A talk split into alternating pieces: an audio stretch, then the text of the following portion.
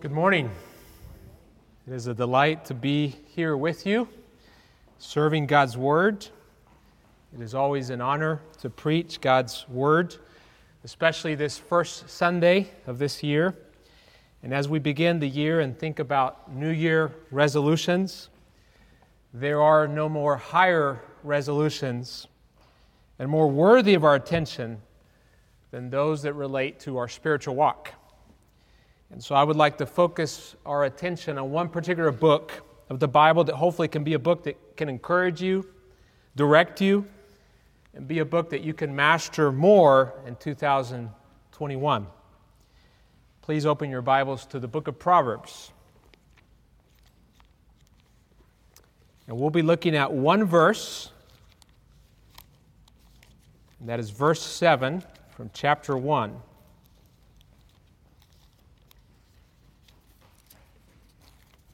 Proverbs 1, verse 7.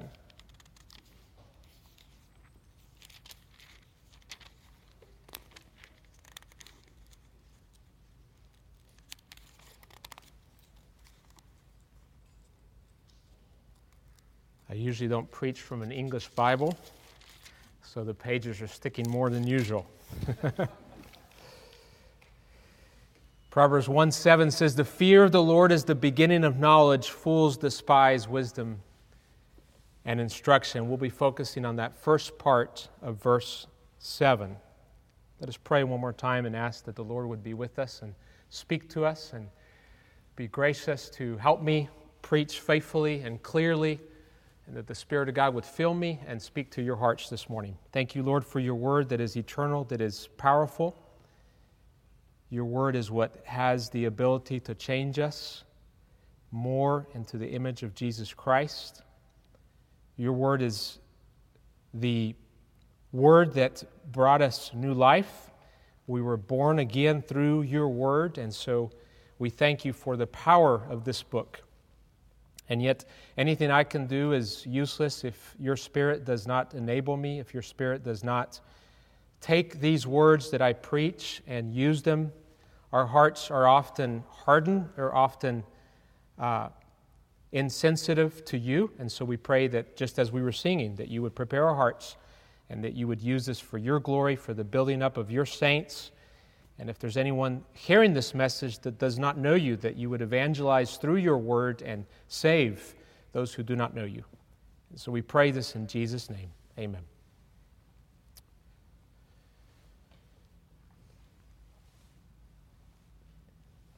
Just to give a little background of the book of Proverbs before we dive into this one verse. And really, this verse that we're looking at is going to be the theme, the main idea, the proposition of, of my sermon. That is, the fear of the Lord is the beginning of knowledge or is the beginning of wisdom.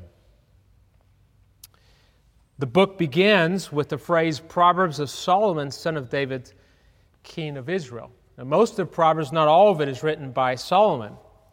Who's the book written for? The text tells us, the passage we heard read, we find the answer to that in verses 4 and 5 of the first chapter. It says, To give prudence to the naive, to the youth knowledge and discretion. This book is written for the young, for the simple, for those who lack experience, knowledge, and wisdom. But if you look at verse 5, it says, The wise will hear and grow in knowledge, and the intelligent will acquire skill. It is also written to the one that is already wise. For he who is truly wise is humble and desires to learn more. Like Paul in the New Testament, who's in prison at the end of his life in 2 Timothy. And what does he ask Timothy to bring? The books, above all the parchments. He wanted to keep studying, he wanted to keep learning God's Word. So, this book is both for the young, for the simple, for those who need it. They need direction. There's an emphasis on my son, my son. The first chapters start with that. But it's also written for those who already have wisdom, that they might grow in greater wisdom. And if we see how the book is divided, we have basically five parts to the book of Proverbs. The first nine chapters are a praise of wisdom, they're longer passages. They leave a foundation for all the shorter proverbs that are found in the rest of the book. from chapter 10 to 22:16, what you have is 375, almost one per day. You have 10 extra in a year. Short proverbs, 375 short proverbs that are attributed to Solomon. And many of those are in contrast. And so there's this element of teaching that happens through contrast in these proverbs. The third part of the book you'll see from chapter 22, verse 17 to 24:34. These are longer proverbs. When we get to chapter 25, we have the fourth section. And verse 1 tells us of chapter 25 that they were proverbs of Solomon, which were transcribed by the men of Hezekiah, king of Judah. That is 250 years later of the time of Solomon. And we see that these proverbs are more grouped by theme. In the fifth and final section, chapter 30 and 31, we have the speeches of Agur, Lemuel's mother, and an acrostic poem to conclude the book, A through Z, in the Hebrew alphabet, to conclude the book about the woman who, and interesting, fears God.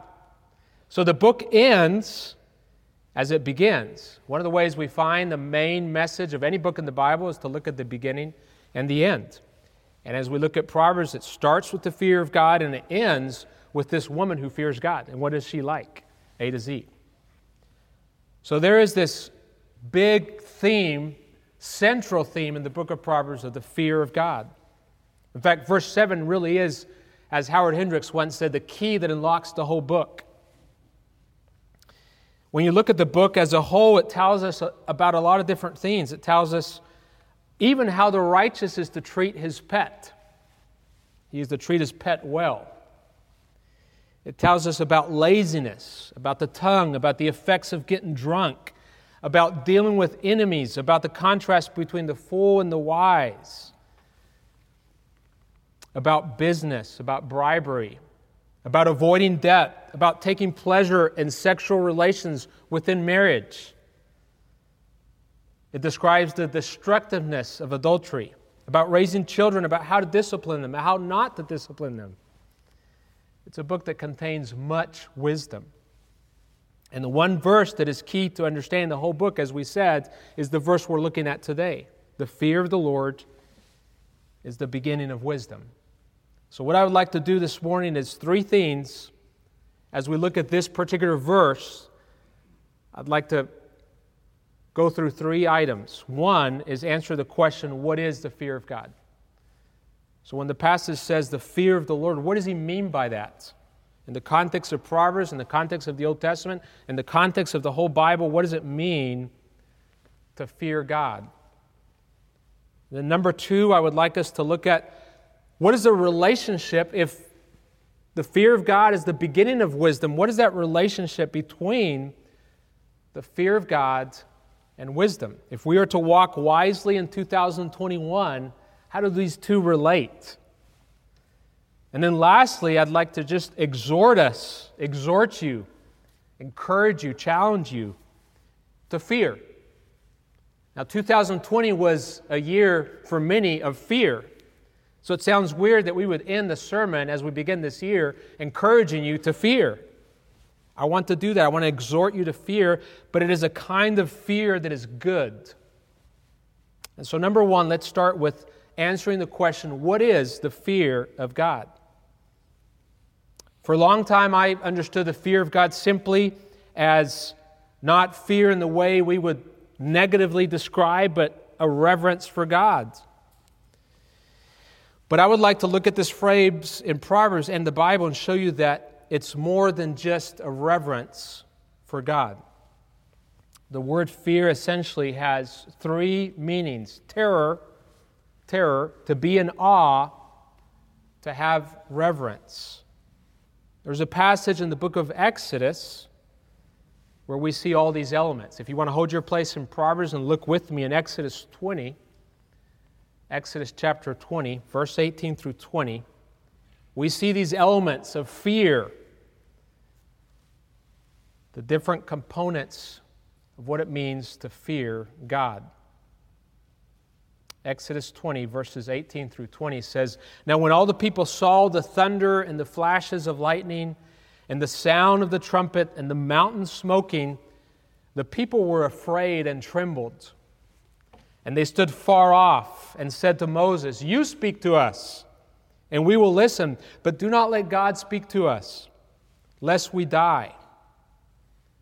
Moses said to the people, Do not fear, for God has come to test you, that the fear of him may be before you, that you may not sin. Notice the repetition of fear in different dimensions, how it appears in this passage. After the people have seen some of God's majestic presence, Moses says, Do not fear. But then he says that the fear of you may be before you. Don't be afraid, but be afraid. Which is it? C.S. Lewis captures the essence of this in his book of Chronicles of Narnia, where he describes the Lion, the Witch, and Wardrobe, where he describes Aslan, the lion who is a figure of Christ. And at one point in the book, he describes the person of Aslan making a reference to how we are to see Christ in the following manner. But as for Aslan himself, the beavers and the children didn't know what to do or what to say when they saw him. People who have not been in Narnia sometimes think that a thing cannot be good and terrible at the same time. If the children had ever thought so, they were cured of it now. For when they tried to look at Aslan's face, they just caught a glimpse of the golden mane and the great, royal, solemn, overwhelming eyes. And then they found they couldn't look at him and went all trembling. I believe that sometimes in theology, in preaching, in Bible teaching, we try to somehow tame God. Isaiah, the prophet Isaiah, describes the fear of God in the following manner Do not call conspiracy all that this people calls conspiracy, and do not fear what they fear. What a relevant passage for these times, nor be in dread.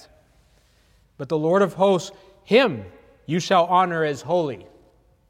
Let him be your fear, let him be your dread. So, what Isaiah is saying is the solution to the fear of whatever other people fear that we are not to be the same is to fear God. That there is a greater fear. Can you begin to see what the fear of God is? It's not just a reverence, the kind we might have towards an important person, someone famous we admire, or even a reverence we might have towards a king. He is more than a king, He is the King of kings. He is the infinite God who dwells in inaccessible light, whom no man has seen or can see, three times holy, almighty, who has the power to destroy my body and soul forever in hell. He is the possessor of all knowledge. Google, Wikipedia, and the world's libraries do not reach one thousandth of 1% of the total knowledge of God. He is omnipresent. There's no place in the universe where He is not. The most hidden corner of the planet, He's there. In places with astronomical distances in the most distant galaxies of the universe, those places do not escape from His presence. The places in the world where the worst atrocities are being committed at the moment do not go unnoticed before His eyes. At the same time, He's present in a special manner in the places where He is worshiped most purely. John Piper illustrates the fear of God, telling the story of a giant dog that invokes fear as soon as you see him. The owner of the dog explains how to be safe around this dog. She tells you, don't run away from this dog. If you draw near the dog, he will lick you and see you as a friend. But if you run away from the dog, he will chase you, bark you, and may bite you. Don't run from him, or you'll be in trouble. Does that image produce conflict in your mind? God is a God that is in, that in his presence there is safety. But if we try to flee from him, we are in danger. There is a great danger of being far from him. Usually, one seeks to be far from what one fears. I am terrified of needles, of having blood drawn, and I try to do that as little as possible. I try to stay away from that. I walk away. But with the fear of God, it's the opposite. Fearing God means that we approach Him because far from Him it is dangerous. Now we approach Him through Christ because if it wasn't for Christ, we would be in danger in His presence.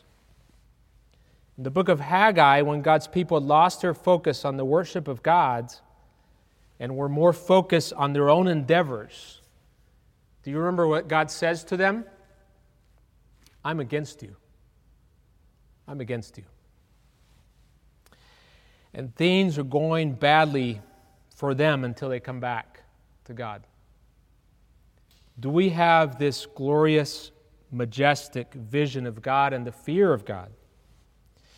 John Owen, in his book Indwelling Sin, speaks of the need to have a right, glorious vision of God.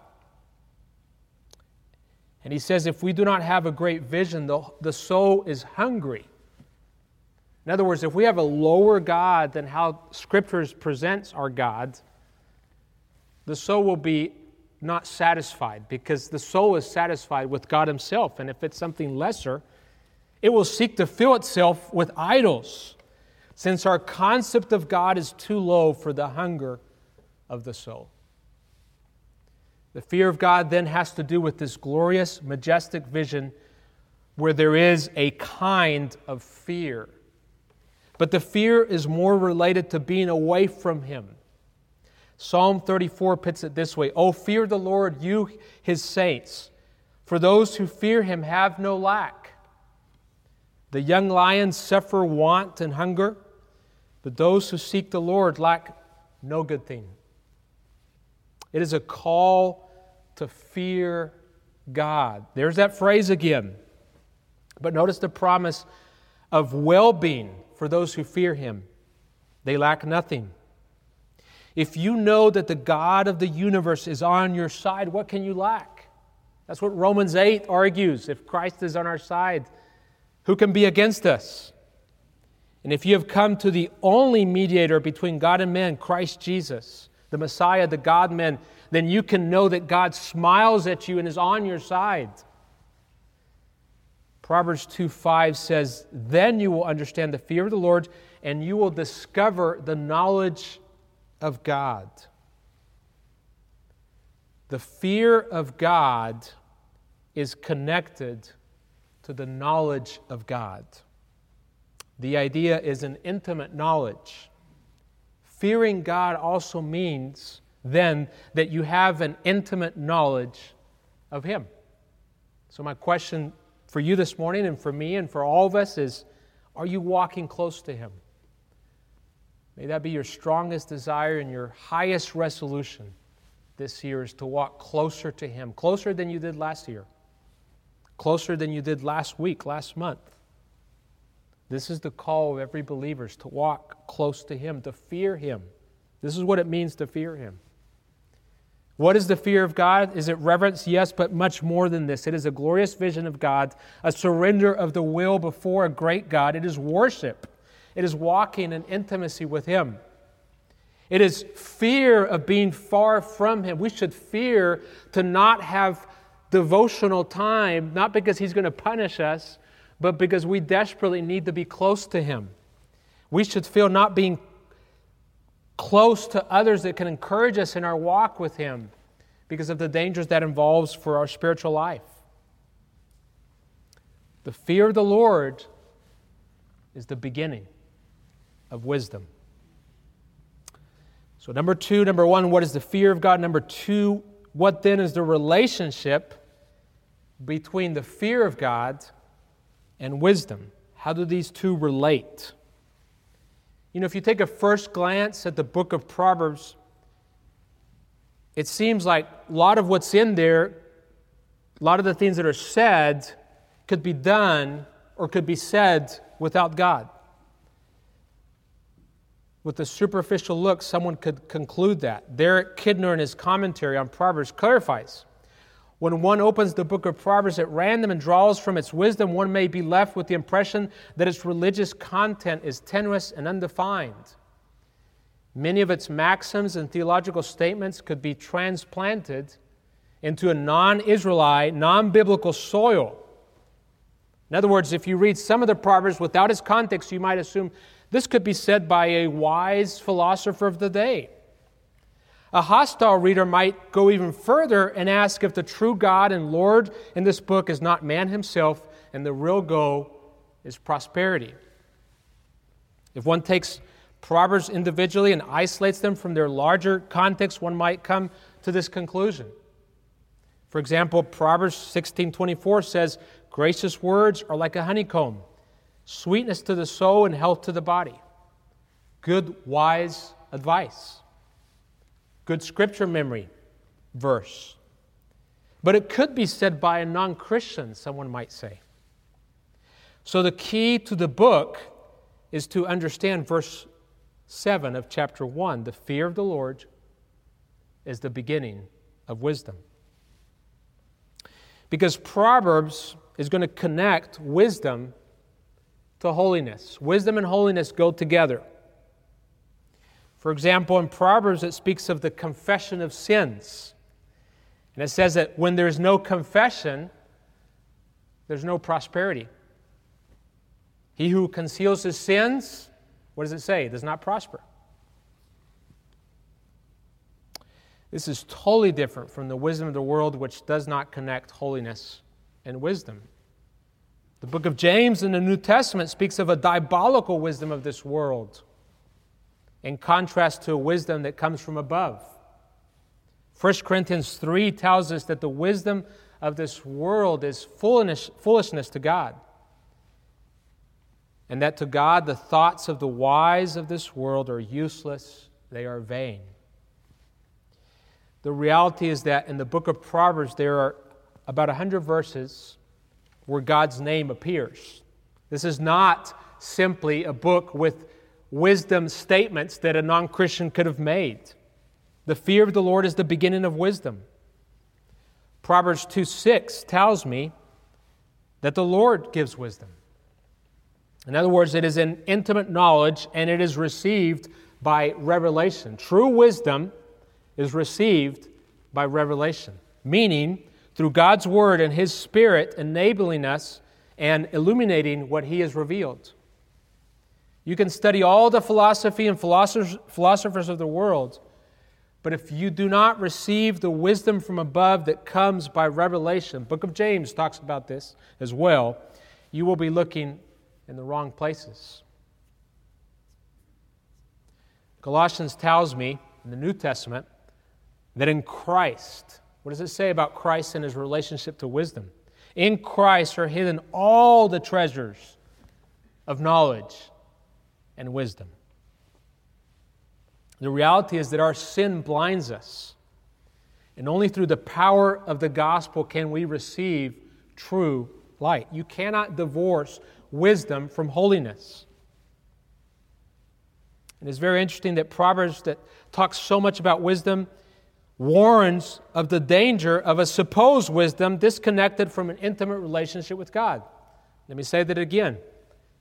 It's interesting that Proverbs, that talks so much about wisdom, warns of the danger of a supposed wisdom disconnected from an intimate relationship with God. Proverbs 3 5 and 7. Trust in the Lord with all your heart. What does it say? Do not lean on your own understanding. And then verse 7 says, Be not wise in your own eyes. Fear the Lord and turn away from evil. In the book of Proverbs, we see that faith is exalted above prudence and craftiness. practical proverbs are not there for us to try to put them into practice merely as moral principles. We are not meant to live them without a close, intimate relationship with God, nor can we really. It's the fear of the Lord that gives us the motivation and the power to live out the details of the book of Proverbs. So, what then is the relationship between the fear of the Lord and wisdom? Proverbs assumes that you will not be able to give meaning to life or live fully and abundantly if you do not understand your need for God. Fearing God in the Old Testament is the New Testament equivalent of having a personal, personal relationship with God. If you do not come to know God, to know Him as He has revealed Himself in the Bible and in the person of Jesus, your attempts to find wisdom will fail as it has throughout history. The fear of the Lord is the beginning of wisdom. So, the application for this sermon is fear God. I said at the beginning that this is a sermon that will encourage us to fear, but it's a certain type of fear. We are to fear God. The book of Ecclesiastes, written also by Solomon, in its conclusion, says Do you remember how this book ends? The conclusion when all has been heard after he's shown all the things that were in vain is fear God and keep his commandments. There it is. Because this, Solomon says in Ecclesiastes 12, applies to every person. In other words, trust God, fear of the Lord has to do with trusting Him. And as a result of your trust in Him, obey Him, because this is the call to everyone. In a sense, it's an evangelistic call to all humanity. Why should I fear God? Because this is the way to wisdom. And wisdom is the way to a happy life, according to Proverbs. We are meant to experience a type of happiness, an ultimate, a more deep and meaningful happiness that is found through the path of holiness. We fear God, that's the path to wisdom. Wisdom is the path to a truly happy life. Not a life without problems and trials, not the prosperity gospel where we get health and wealth in this life with no trials and no Christ and no gospel. That's not the emphasis of Scripture, it's not the emphasis of Proverbs, but a true happy life that is connected to what ultimately satisfies our heart, and that is to live for Him and for His glory. This is the path. In fact, you see Proverbs presenting often two paths, two ways. There's not a third way, there's two ways to go the way of the wise and the way of the foolish. In chapter 9, he, the author displays these two paths through the personification of two women. And they're both calling people to come their path. Wisdom has built her house. She has hewn out her seven pillars. Proverbs 9, verse 1. She has prepared her food. She has mixed her wine. She has also set her table. She has sent out her maidens. She calls from the tops of the heights of the city. There's this call from way above. Whoever's naive, let him turn and hear. To him who lacks understanding, she says, Come eat my food and drink of the wine that I have mixed. Forsake your folly and live and proceed in the way of understanding. That's what this woman called wisdom calls out to everyone to come.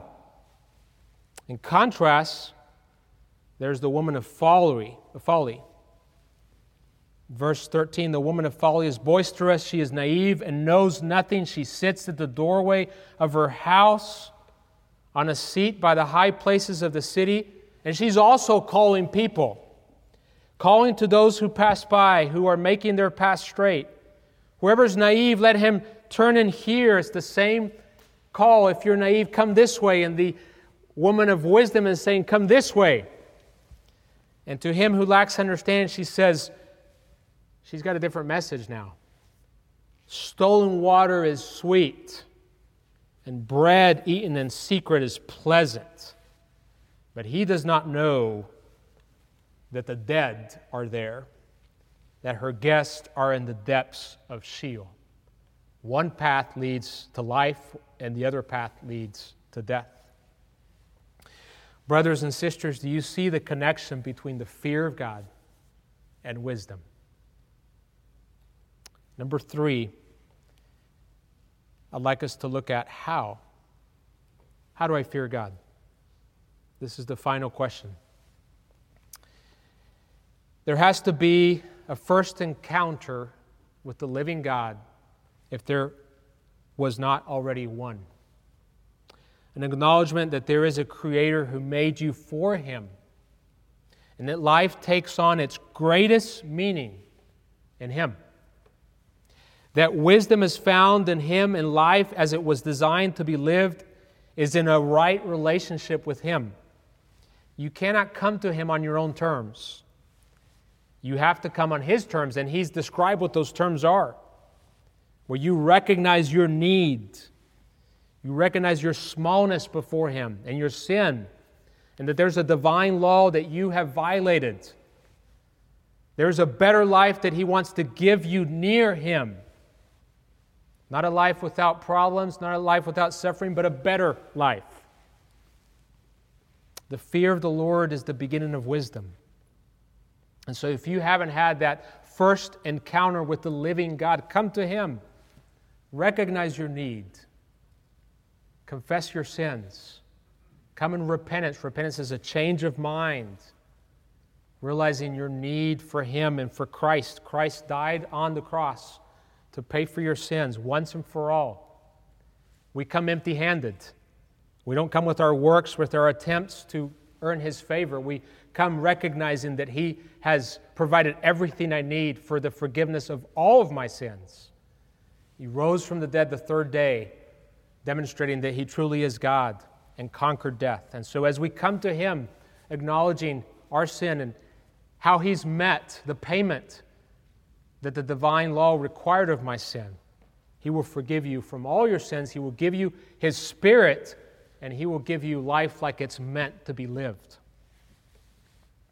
Most of you here, and perhaps all of you here this morning, have already had this first encounter, but how easily do we deviate from that fear where we are in awe of who our God is? Other gods captivate us more because we lose our delight in His glorious presence. It's interesting the book of First John, the way it ends, it says, Children. In other words, he's talking to those who are believers. Guard yourself from idols. Calvin said that our heart is a factory of idols. So we daily, weekly, monthly, yearly have to battle the idols of our heart. And the way we do this is by being in awe of who our God is, so that we have a higher view, that our heart is not hungry and doesn't have to find other places to be satisfied, that we are satisfied in the greatness of our God. So come today to Him in worship, submission, and repentance, and tell Him, I want to walk close to you. And when my heart is quickly turned away, help me to fear sin and to fear being far from you, so that I will quickly confess and run back to your throne of grace and mercy. I want to finish by reading a portion from this great little book, Christmas gift, that I've been enjoying. It's called The Great Gain of Godliness from Thomas Watson. It's a book that Spurgeon longed for. He wrote about this book, says we've been trying to acquire it, and at the time he couldn't get a copy of it but he recommended it for the clarity with which uh, this Puritan pastor, Thomas Watson, would often speak on matters. And there's a section in this book where he talks about the fear of God. So, as we think about the fear of God as the beginning of wisdom, as we think about what it means for us to fear God, may these thoughts from Scripture, from this pasture, Puritan pasture, be on our hearts and our minds. He says, It is an indispensable duty incumbent on Christians to be fearers of God. There's a difference between fearing God and being afraid of God. The godly fear God as a child does his father. The wicked are afraid of God as the prisoner is of the judge. This divine fear will appear admirable if you consider how it is mixed and interwoven with several of the graces. He's going to, make, he's going to mention five ways in which the fear of God is mixed with what he calls graces. Number one, the fear of God is mixed with love. The chaste spouse fears to displease her husband because she loves him. There is a necessity that fear and love should be in conjunction. Love is as the sails to make swift the soul's motion, and fear as the ballast to keep it steady in religion. When he says religion, he means spiritual life. Love will be apt to grow wanton unless it, is, be, it be poised with fear. Number two, the fear of God is mixed with faith. He mentions Hebrews 11 7. By faith, Noah moved with fear, prepared an ark. When the soul looks either to God's holiness or its own sinfulness, it fears. But it is a fear mixed with faith in Christ's merits. The soul trembles, yet trusts. Like a ship which lies at anchor, though it shakes with the wind, yet it is fixed at anchor. God, in great wisdom, couples these two graces of faith and fear.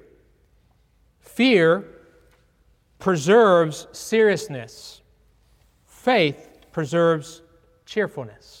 Isn't that great? Fear is a lead to the net to keep a Christian from floating in presumption, and faith is as cork to the net to keep him from sinking into despair. Number three, the fear of God is mixed with prudence. He who fears God has the serpent's eye and the dove's head.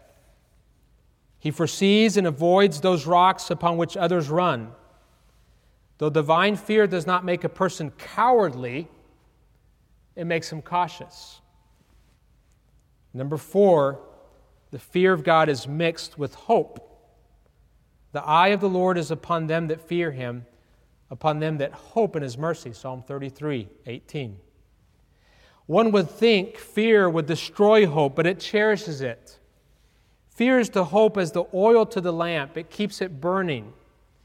The more we fear God's justice, the more we move, the more we may hope in His mercy. Indeed, such as have no fear of God do sometimes hope, but it is not good hope through grace. Sinners pretend to have the helmet of hope, but lack the breastplate of righteousness. And number five, the fear of God is mixed with industry. Noah, moved with fear, prepared an ark. In other words, we're occupied with good works that God has prepared for us to do beforehand. There is a fear of diffidence, which represents God as a, fear, as a severe judge. This takes the soul off of duty. But there is also a fear of diligence. A Christian fears and prays, fears and repents. Fear quickens industry. The spouse, fearing lest the bridegroom should come before she is dressed, hastens and puts on her jewels that she may be ready to meet him. Fear causes a watchful eye and a working hand. Fear banishes sloth out of its diocese. The greatest labor in religion, says Holy Fear, is far less than the least pain and the damned feel in hell. There is no greater spur in the heavenly race than fear. Let us pray.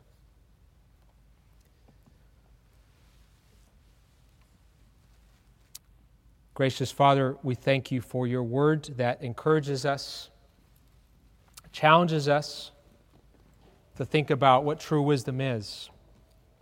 The fear of the Lord is the beginning of wisdom. And so, Lord, as we start this new year, and as we've lived a year with fear surrounding us and fear in us, fear among us, may we have the right kind of fear to be equipped to avoid the wrong kind of fear.